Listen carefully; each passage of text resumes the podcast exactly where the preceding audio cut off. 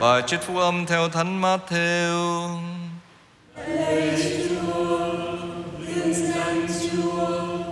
Khi ấy, người ta đem đến Chúa Giêsu một người câm bị quỷ ám. Khi đã trừ quỷ, thì người câm nói được.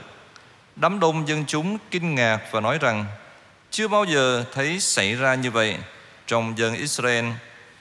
Nhưng các người biệt phái nói rằng ông ta đã nhờ tướng quỷ mà trừ quỷ.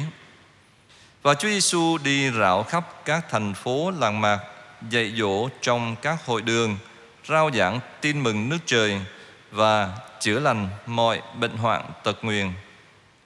Thấy đoàn lũ dân chúng, người động lòng xót thương họ vì họ tất tưởi bơ vơ như những con chiên không có người chăn. Người liền bảo môn đệ rằng lúa chín đầy đồng mà thợ gặt thì ít.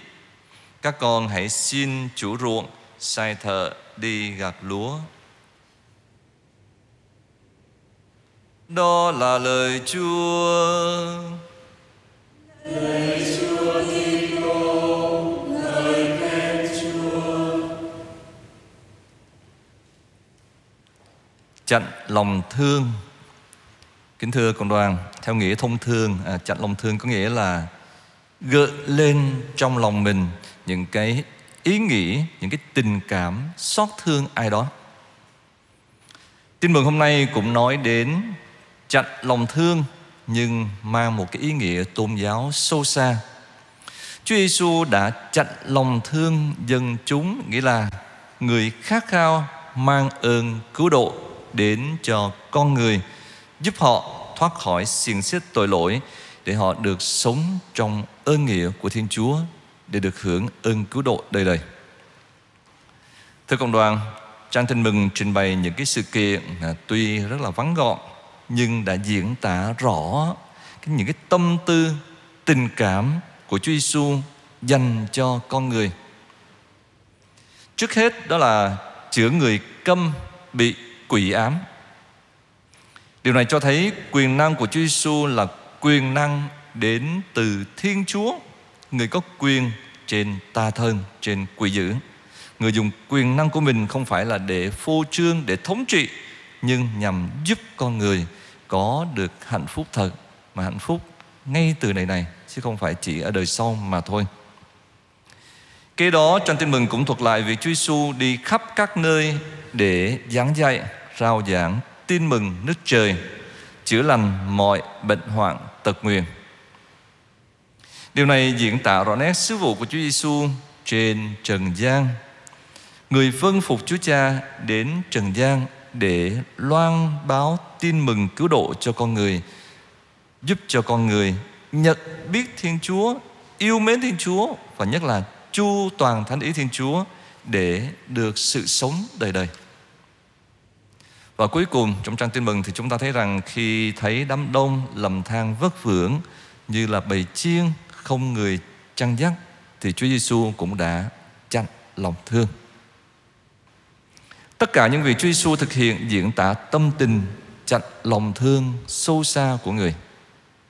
Và nếu tiếp tục đọc những cái trang tin mừng khác, nhất là tin mừng theo Thánh Luca thì chúng ta sẽ bắt nhiều sẽ bắt gặp rất nhiều cái cụm từ chặn lòng thương hoặc là những cái từ ngữ mang ý nghĩa tương tự.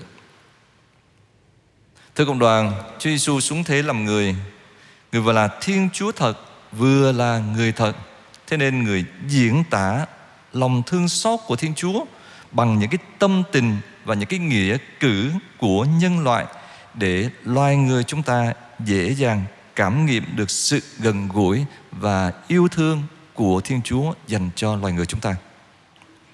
Quả thật, Thiên Chúa mà chúng ta tôn thờ không phải là một vị Thiên Chúa à, ngang trùng xa cách đâu, Nhưng là một Thiên Chúa rất gần gũi, Gọi là hiệp hành với con người đó Cúi xuống đến với con người. Hơn thế nữa, Thiên Chúa của chúng ta còn là một người cha nhân hậu, Một người cha đầy lòng xót thương, Sẵn sàng tha thứ tất cả những cái lỗi lầm Mà loài người chúng ta chót phạm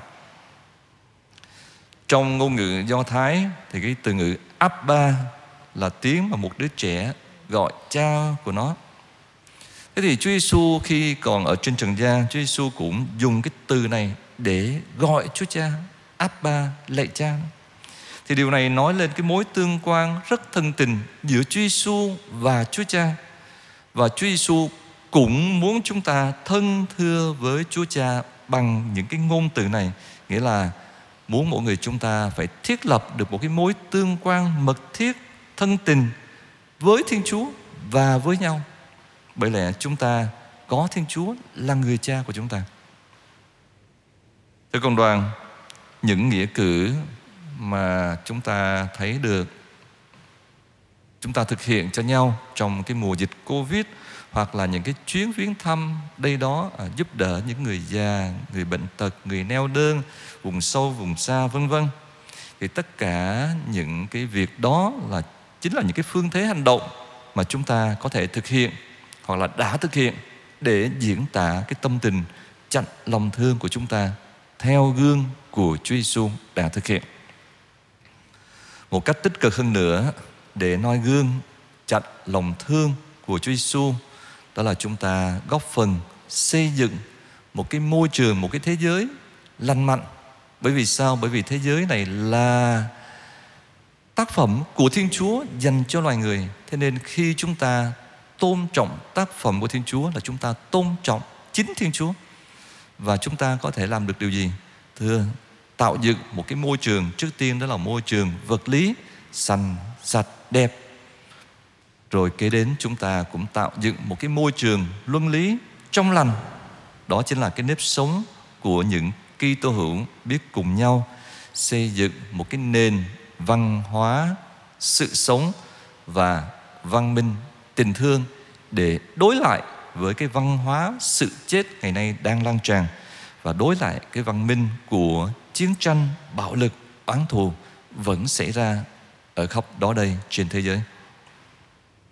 Ước mong hình ảnh Chúa Giêsu chặn lòng thương luôn hiện diện nơi mỗi người cũng như là mỗi gia đình chúng ta để trước hết là chính chúng ta sống và kế đó là chúng ta cũng giúp những người khác sống cái tâm tình gọi là chặt lòng thương như Chúa Giêsu đã sống.